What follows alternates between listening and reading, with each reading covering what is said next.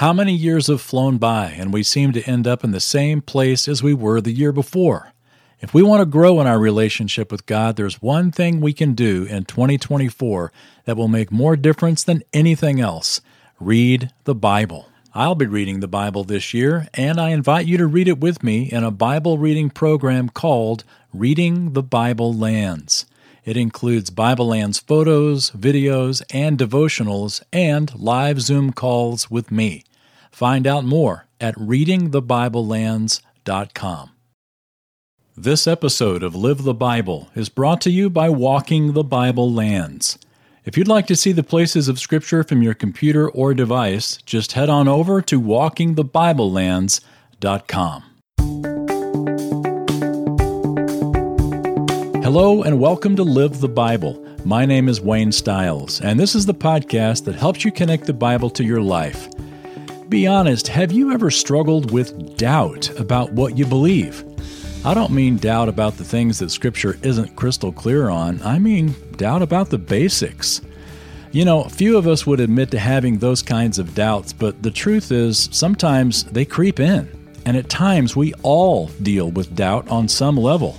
In today's episode, we're turning to Matthew chapter 11 to find out how we can deal with our doubts. We're going to learn how we can become stronger because of the doubts. So I'll be back in a bit, but for now, let's get right into the podcast. We live in a day that doubt about our faith is, I don't know, at least in America, where it's been any greater.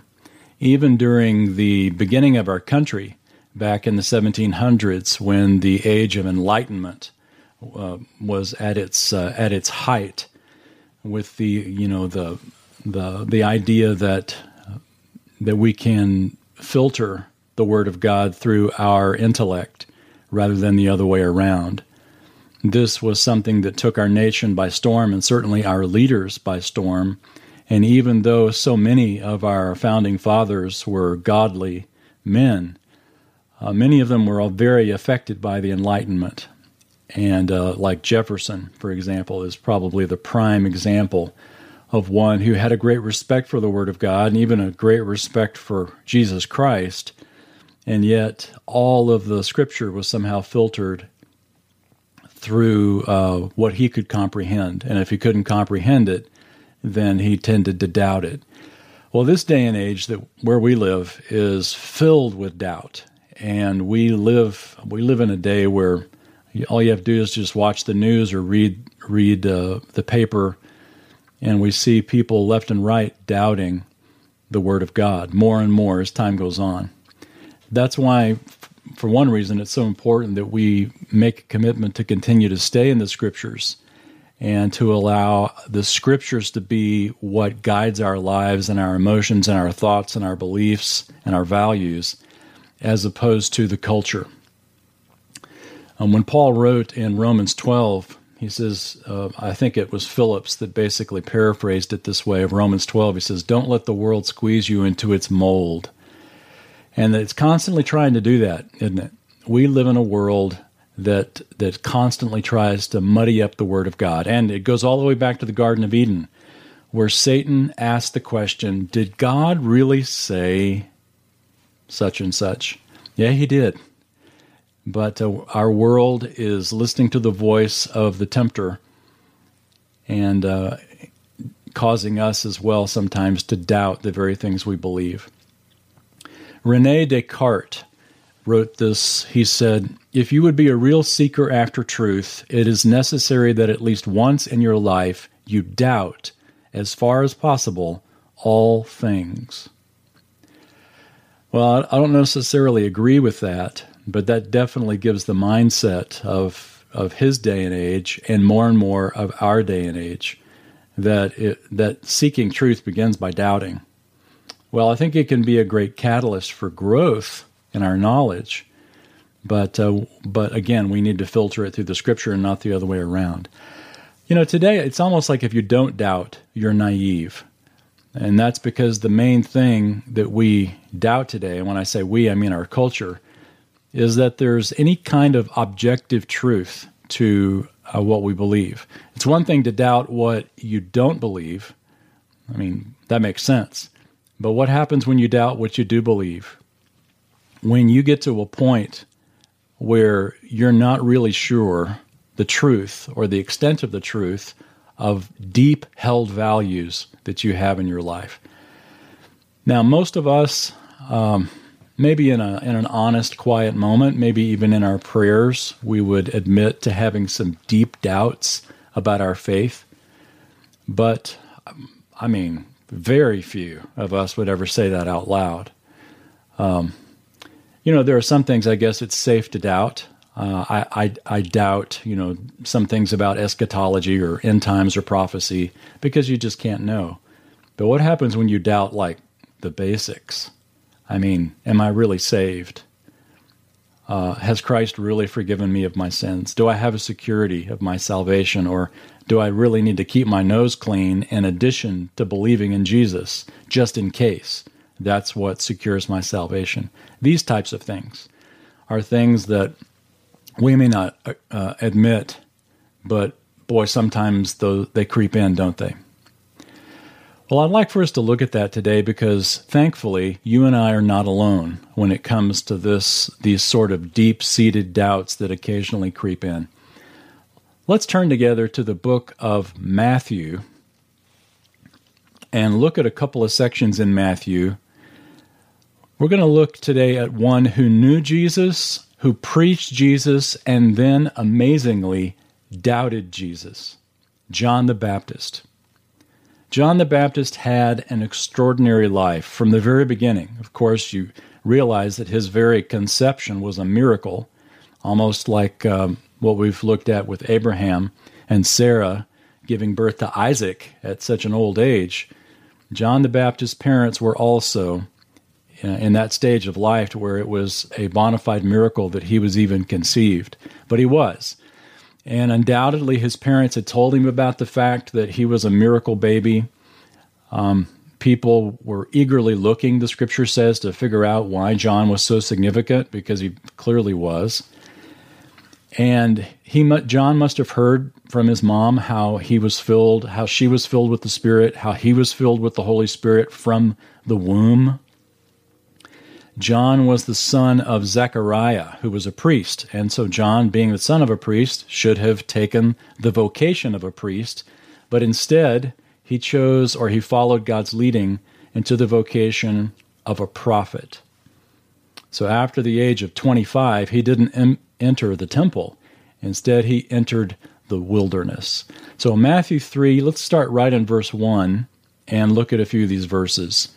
It says, Now in those days John the Baptist came, preaching in the wilderness of Judea, saying, Repent, for the kingdom of heaven is at hand.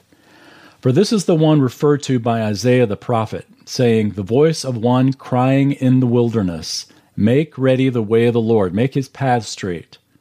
Now John himself had a garment of camel's hair and a leather belt around his waist, and his food was locusts and honey. We've heard about the Daniel diet. There's not uh, not that many people trying to market the John the Baptist diet here with locust and wild honey. Well, John was preaching what everyone wanted to hear. This was great news that the kingdom of God was at hand. Israel had been waiting for the kingdom of God for centuries, literally, especially the centuries following the return after the exile. The coming back into the land, there was a high expectation that the Messiah was about to come and here John the Baptist appears on the scene and says that the kingdom of God is, is near, but it takes repentance. And this is not a new principle. We've talked about this, I know, many times, but the Old Testament as well emphasizes this in book of Deuteronomy. Uh, I think it's uh, chapters 27 through 30. Really emphasize that if you want to be restored, then repentance is the way to make that happen. Well, John the Baptist is sort of the last great Old Testament prophet, and he had a message that we see here the kingdom is coming, but he also had another message. We won't turn to the book of John, but you're probably familiar with John's other message. I say John, it's it's it's so funny when you read the book of John and the first character in it is John the Baptist, yet it's not John who wrote the book of John. So it's it's a little confusing. But in the book of John, it says that John the Baptist's message was Behold, the kingdom, uh, uh, behold, the Lamb of God who takes away the sin of the world. So you've got these two messages, both from the lips of John the Baptist the kingdom and the suffering Messiah, the reigning Messiah and the suffering Messiah. And the Old Testament promised both of these, and no one knew how to reconcile them. How do you have a Messiah who dies and who reigns and lives forever? How do you how do you make those work together? Well, we understand the resurrection solves that problem, but they didn't understand that because resurrection was not on their radar. So most what most people did, they do what we like to do, and that is they pick the parts of the Bible that they like and the rest they just kind of brush under the rug.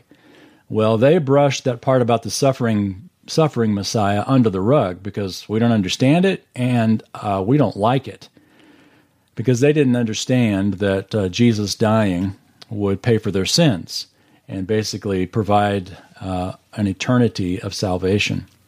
They just wanted the king. They just wanted a political uh, ruler to come and squash Rome. That was that was it. And this is what John the Baptist also preached. Look down at verse 11 as he you see some of the content of his of his message.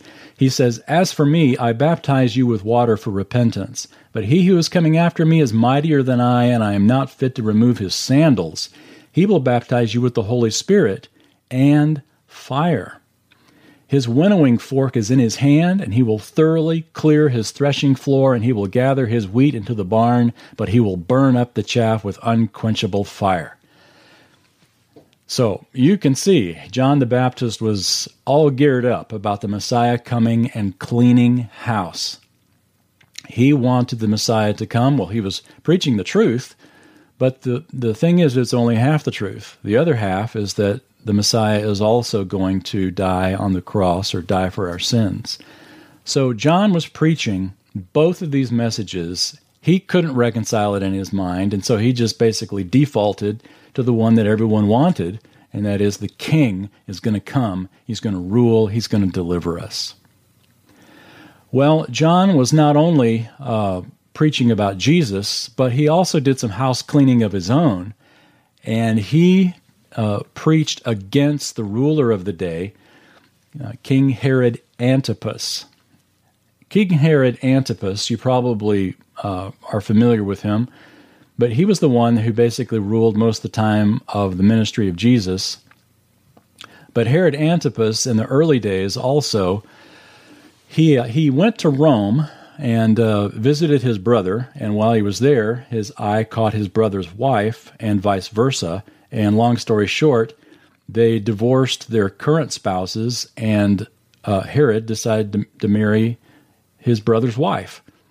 Uh, just nice and simple, you know, like Hollywood. Just just um, make it easy, and here we go.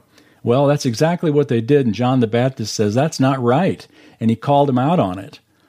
And uh, as that happened, the, the the new wife Herodias wanted to kill John.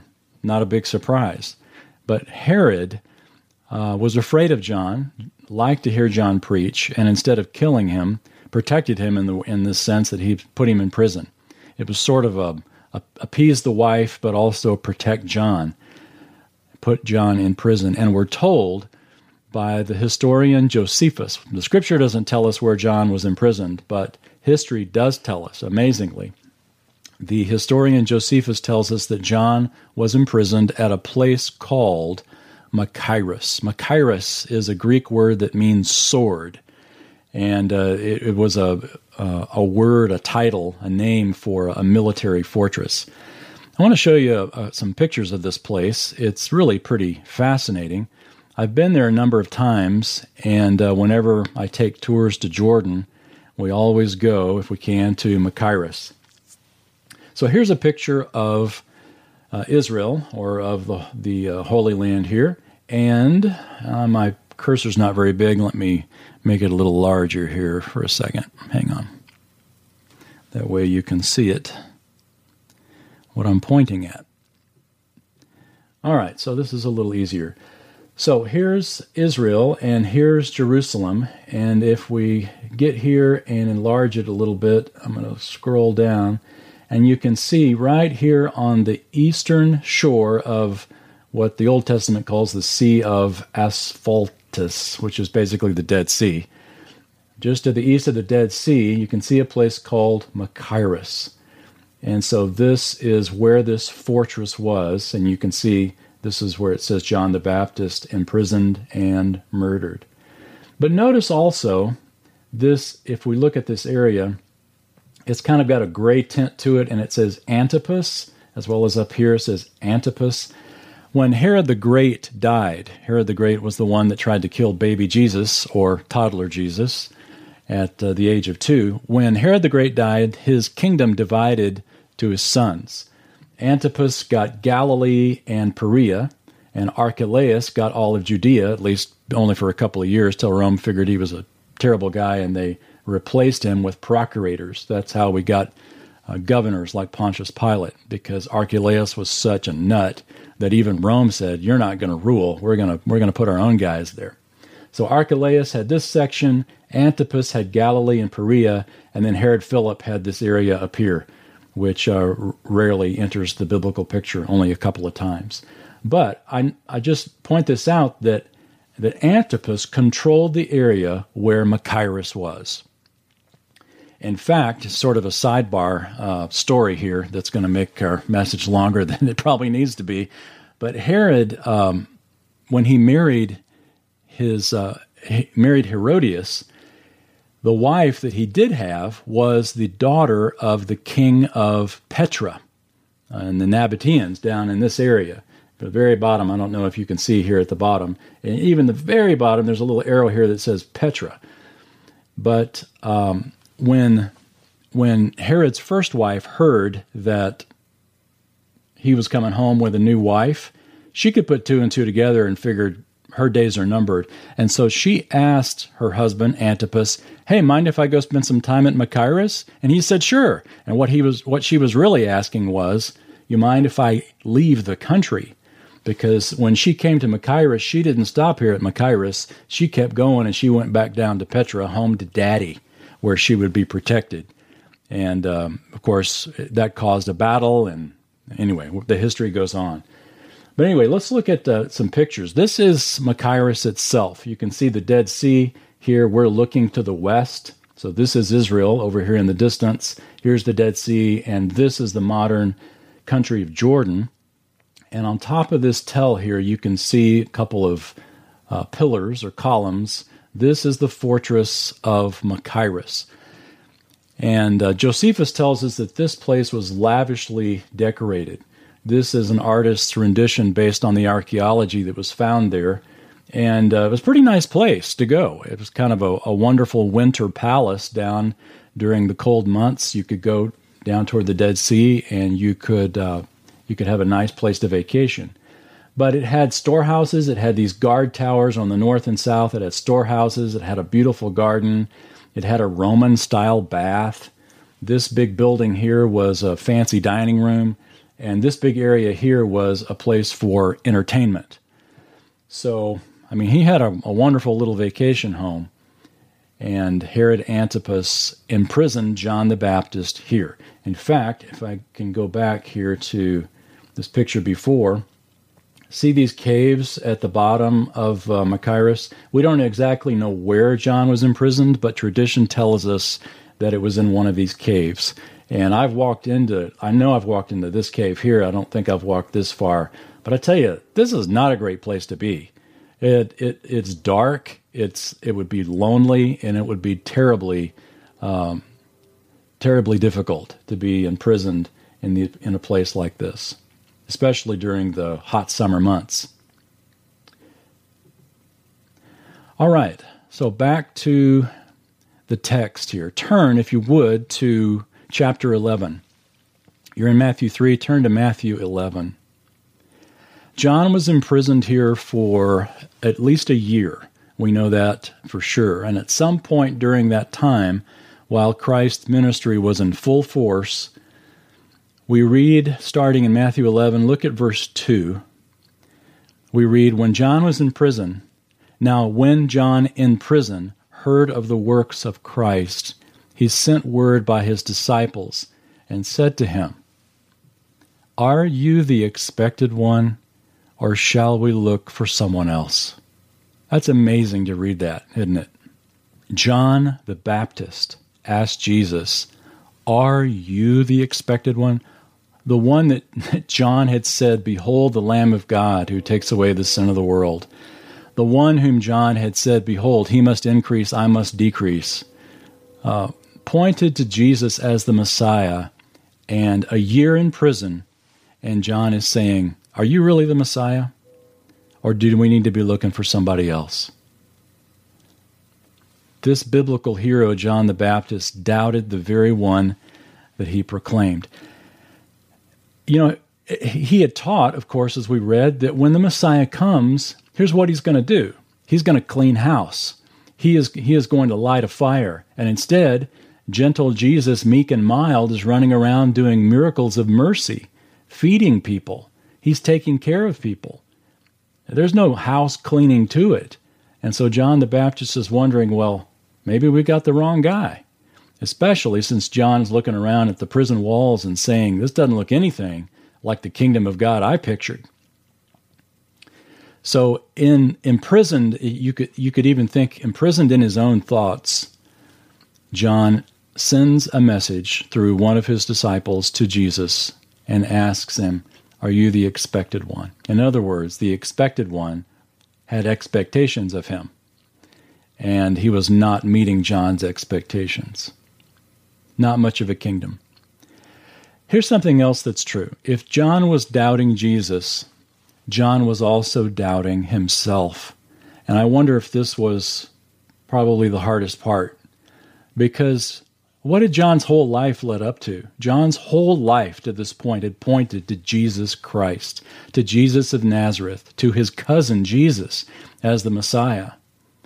And yet, if John's doubting Jesus, then John's doubting himself because he, he'd been proclaiming uh, he'd been proclaiming Jesus as a Messiah. John may have thought, maybe I've missed my calling. Maybe I'm not the forerunner. If he's not the Christ, then I'm not the forerunner because I've been pointing to him. You see how the doubt begins to just spiral down and to create more and more implications? If, if we lose our focus on Jesus Christ, that begins to spiral and it begins to cause doubt in so many other areas of our life, beginning with ourself. I remember reading about a man in Pennsylvania who tried to sue God. I mean, the guy was basically sort of a nut, but uh, he was he was named Donald Drusky, and he blamed God for failing to bring justice against a former employer. The lawsuit read like this: "Quote: Defendant God is the sovereign ruler of the universe and took no corrective action against the leaders of his church and his nation for their extremely serious wrongs, which ruined the life of Donald Drusky. it went on to say that Drusky wanted God to make him young again and uh, to make him a great guitar player, to resurrect his mother and his pet pigeon. Just the basics. And if God failed to appear in court, Drusky said that federal rules of civil procedure say that he needs to lose by default. Well, the U.S. District Judge threw it out, of course, never even went to court because it was obviously ridiculous. But the ridiculousness of it gives us a great illustration of our first principle here. And here's the first principle. And we see it actually in the text, not in Drusky. But the, the principle is this that doubt often stems from unrealistic expectations. When we have unreal expectations of God and God fails to meet those, doubt creeps in. Hello, everyone. Wayne here. If you've ever thought about taking a journey to Israel to see where Jesus actually walked, or if you'd like to walk in the footsteps of the Apostle Paul on his amazing missionary journeys, well, then I invite you to come with me. Registrations are open for my upcoming tours and extensions to Israel Egypt, Turkey, Greece, Jordan, and Rome. That's right, whatever part of the Bible lands you'd like to see, we're probably going there over the course of the next year. You can see videos, complete itineraries, and all that you need to know at waynestiles.com slash tours. I hope you'll join me, and I promise you will never read the Bible the same after you go to the lands of the Bible. That's waynestiles.com slash tours. And now back to the podcast. Doubt often stems from unrealistic expectations. When we have unreal expectations of God and God fails to meet those, doubt creeps in. Doubt often stems from unrealistic expectations. John struggled with his own sermon. How can a Messiah die for our sins and also bring in the kingdom?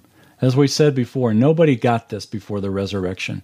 So they pick the parts they want, they, they push the rest under the rug, and then Jesus didn't live up to the rest.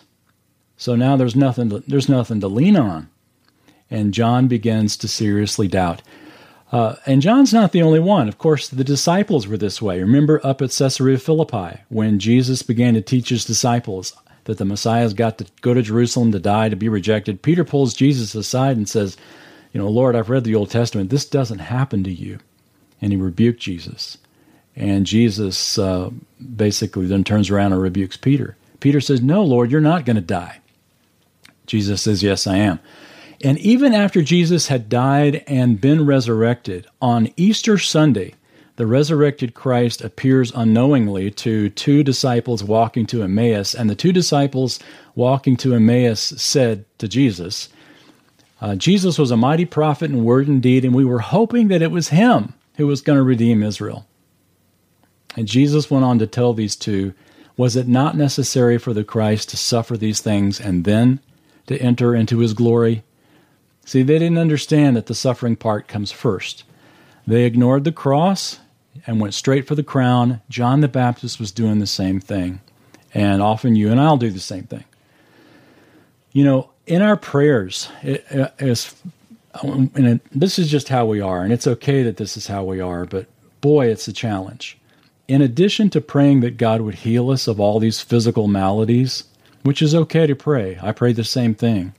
We need to also add to it, Lord, teach me what you'd have me learn in this time. Let's don't waste the suffering.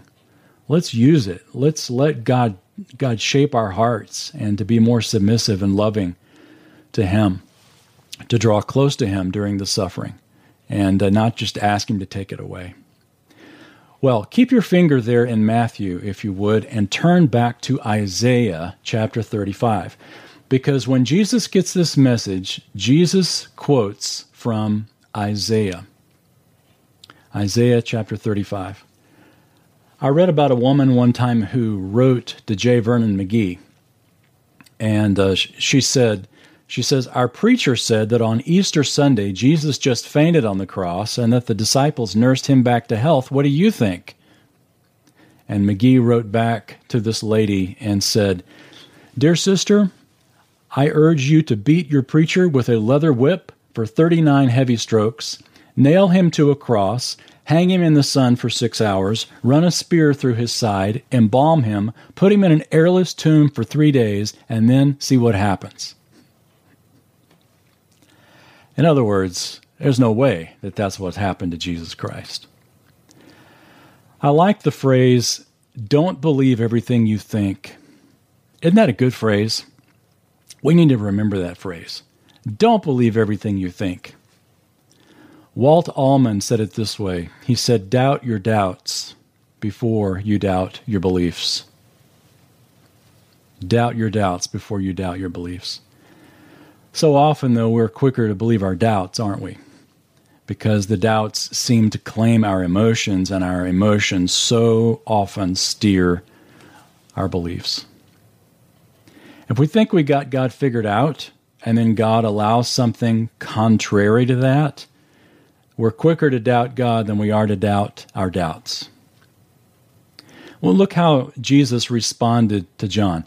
You've got both Isaiah 35 and Matthew open there, so keep, now that Isaiah 35 is open, keep keep your finger there, but turn back and look at Jesus' response to John back in verse 4 of Matthew 11.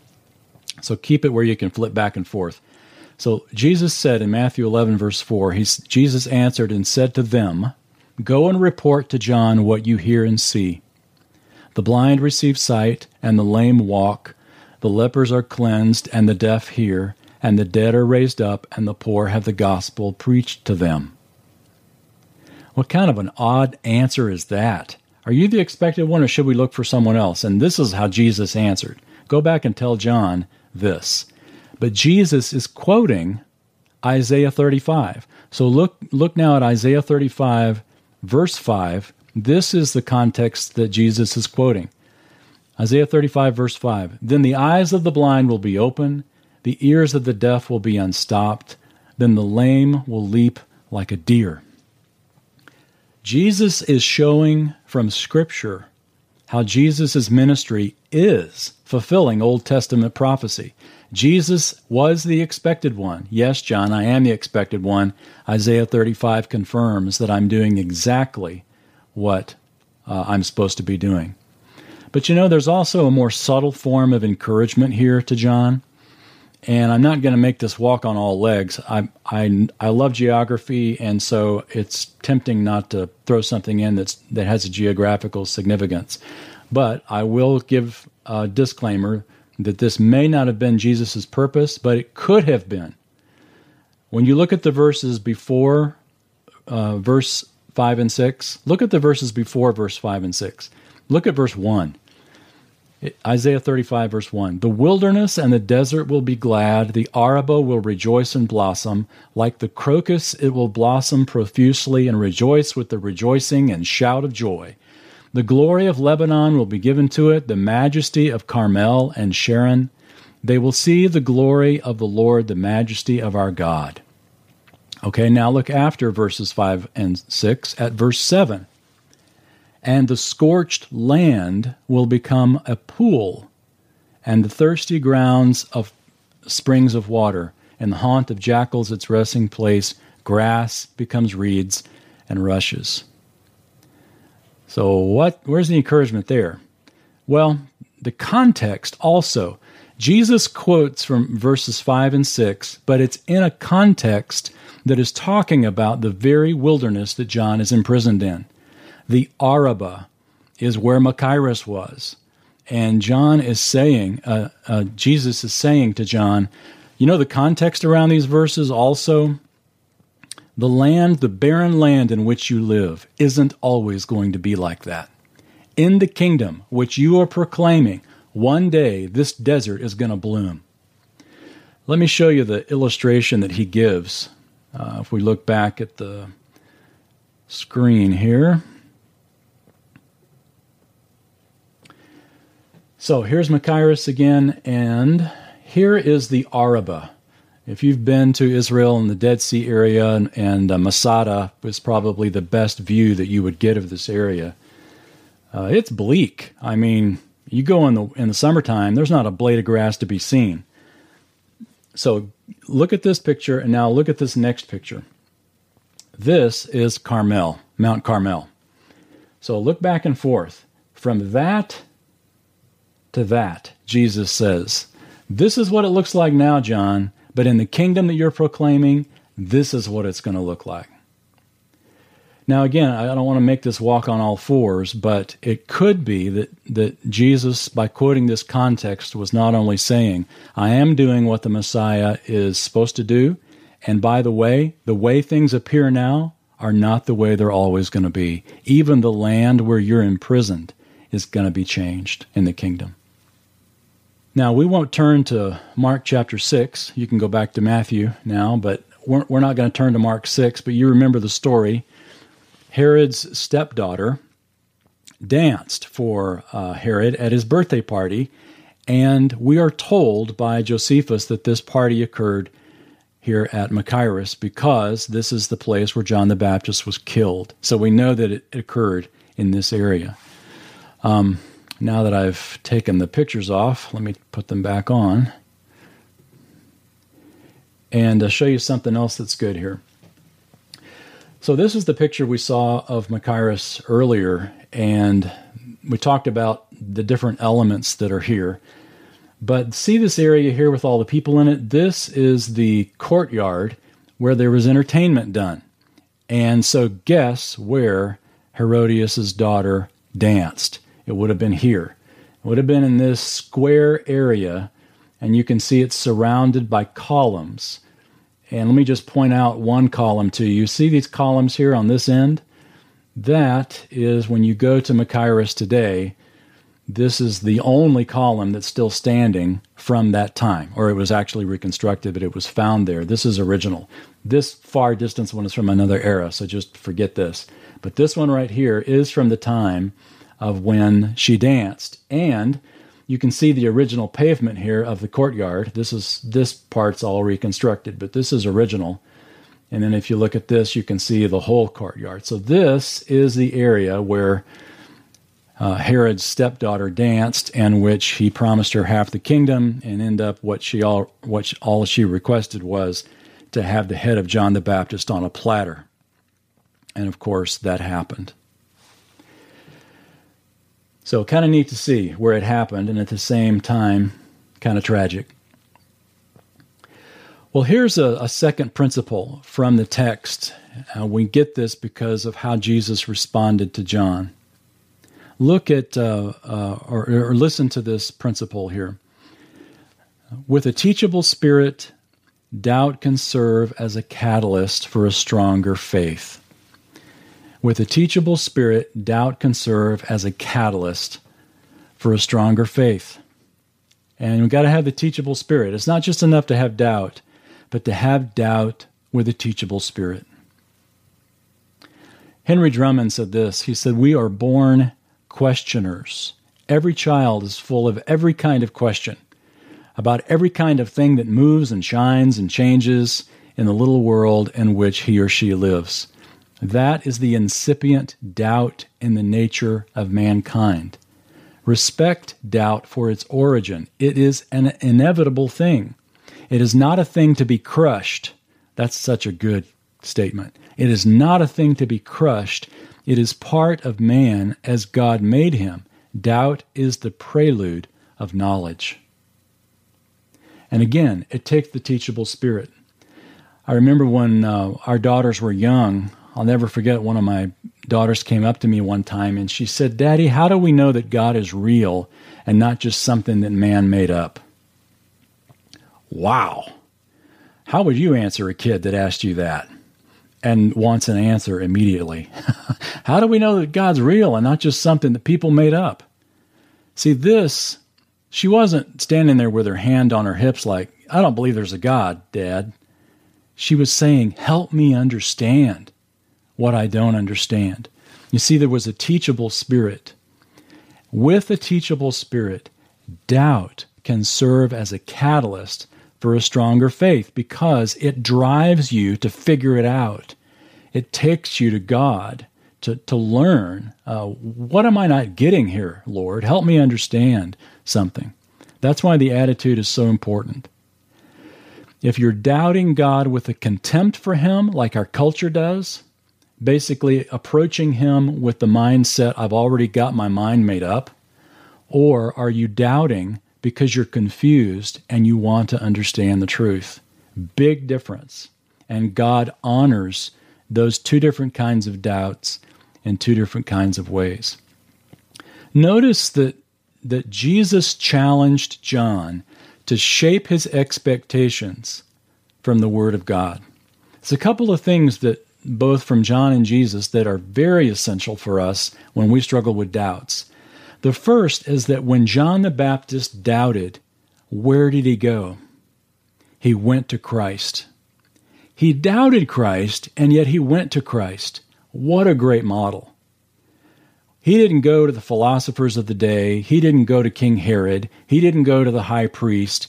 John went to the source. He went to Christ. He went to the Lord and said, I don't understand. Help me understand. Jesus, when he responded to John, what did Jesus do? Jesus took John to the scriptures. This is, this is so instructive. when we're struggling with doubt, we don't go to the world, we go to the Lord. We go to the scriptures and we let the scriptures shape our thinking, reshape our thinking, renew our mind, as opposed to going to the world and reading uh, self help books that, that cast doubt on the Word of God and try to undermine the Word of God, as opposed to going to the Word of God and allowing the Word of God to shape us. Um, and even when our expectations are biblical, here's another challenge. John's expectations were biblical, weren't they? The scripture said that the Messiah would clean house. It was a biblical expectation. The problem was timing. It wasn't time for God to clean house. He'll do it. He'll still do it, but it just wasn't time for it to happen. So even when our expectations are biblical, as John's were, we still see them through the lens of our expectations, of our timeline, not God's. So we need to always hesitate to assume that God's word doesn't work because it doesn't work in our timeline. He may just he may just not be done yet. Think how long he's taken to shape your life and how long he is taking to shape your life. Um, it's the same with me. He takes a long time sometimes to fulfill his word. It's not that his word isn't good, it's that it just may not be time yet. And if you know someone who's doubting, we've talked about this from personal doubt. Maybe you know someone who is doubting and who is who is struggling with it. Think about how Jesus graciously responded to John, and we can have that same kind of gracious response to others. You don't need to turn there, but just jot down the reference of Jude 22. Jude, verse 22. Jude simply says, Have mercy on some who are doubting very well said. Have mercy on some who are doubting. To have mercy is to show kindness or concern. Jesus didn't slam John for expressing his doubts. Jesus didn't say, You've got to be kidding. You've been preaching me for years and you're asking me that question? That never happened. Jesus was gracious with John, he was merciful on one who was doubting. Well, if you still have Matthew open, look at Jesus' final words there to John in verse 6. He also tells John, And blessed is he who keeps from stumbling over me. Blessed is he who keeps from stumbling over me.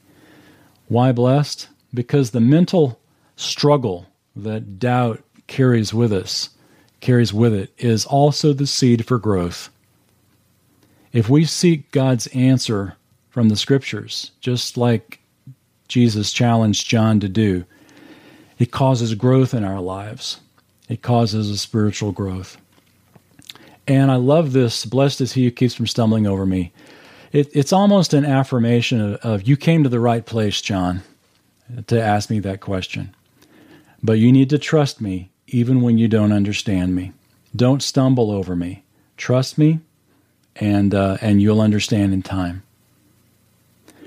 I guess the final thing that I would say, I say to you and I say to me as well, is that we should never allow our expectations of Jesus to weaken our confidence in Jesus. Never allow your expectations of Jesus to weaken your confidence in Jesus, even when we don't understand how He's going to work it all out. Because it's not the end of the story. The desert will bloom one day and John the Baptist. I wonder if John's going to, in the kingdom, he'll be able to go down to the Arabah and look at the beautiful area of the Dead Sea. And there'll be fishermen fishing on the Dead Sea. The scripture says that it's going to be lush and beautiful like it was in the beginning. If John will go down there and remember his imprisonment and remember Christ's words and just think, you know, Lord, you did it all right. You did it all right. I think we'll have that same that same reaction certainly in the kingdom, if not at some point in this life. Let's pray. Thank you, Father, for this candid look at this uh, at the end of John the Baptist's life. And we aren't told how John responded. We're just told Jesus' words to him.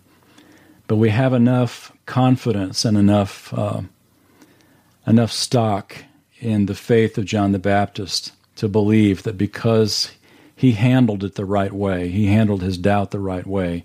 That he died with full confidence in Jesus Christ, even though he didn't understand the timing of it all.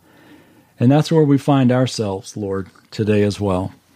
And we have a great confidence in you and a great confidence in your word, though none of us claims to have it all buttoned up. Just strengthen us, Lord, as we seek you and as we uh, as we look to understand, as we look to deepen our faith. Let our doubt drive us closer to you and not farther away. And uh, also give us great patience with those who are at a different stage in their walk with Christ. Let us not judge them, but give us great mercy on them and help. Uh, let us be the tools that help them come along rather than uh, the stumbling blocks that affirm their doubts. And we pray in Jesus' name. Amen. Thank you for joining me for this episode of Live the Bible. Oh, I am so glad that God recorded for us in His Word the story of John the Baptist's struggle with doubt, aren't you? What an encouragement to know that we're not alone when those deep, dark doubts creep in and make us question what we believe. And what an even greater encouragement to know that if we're teachable, our doubts can become a catalyst for an even stronger faith. This week, take your doubts to Jesus Christ. Ask Him to reveal to you the truth about your expectations of Him. Open your Bible and put your doubts through the filter of God's Word. Ask Him to show you what's true and to give you faith to trust Him even for the things you can't comprehend. Next week, we're going to be in the book of Luke, where we're going to start a two part message on growing like Jesus all throughout this year. Can you think of anyone you'd like to be more like and grow to be more like? Well, me neither. We'll get to part one of what it means next week, and until then, live the Bible. My friend, I hope you will read the Bible in 2024, and I'd love for us to read it together seeing the places where it all happened. Check it out now at readingthebiblelands.com.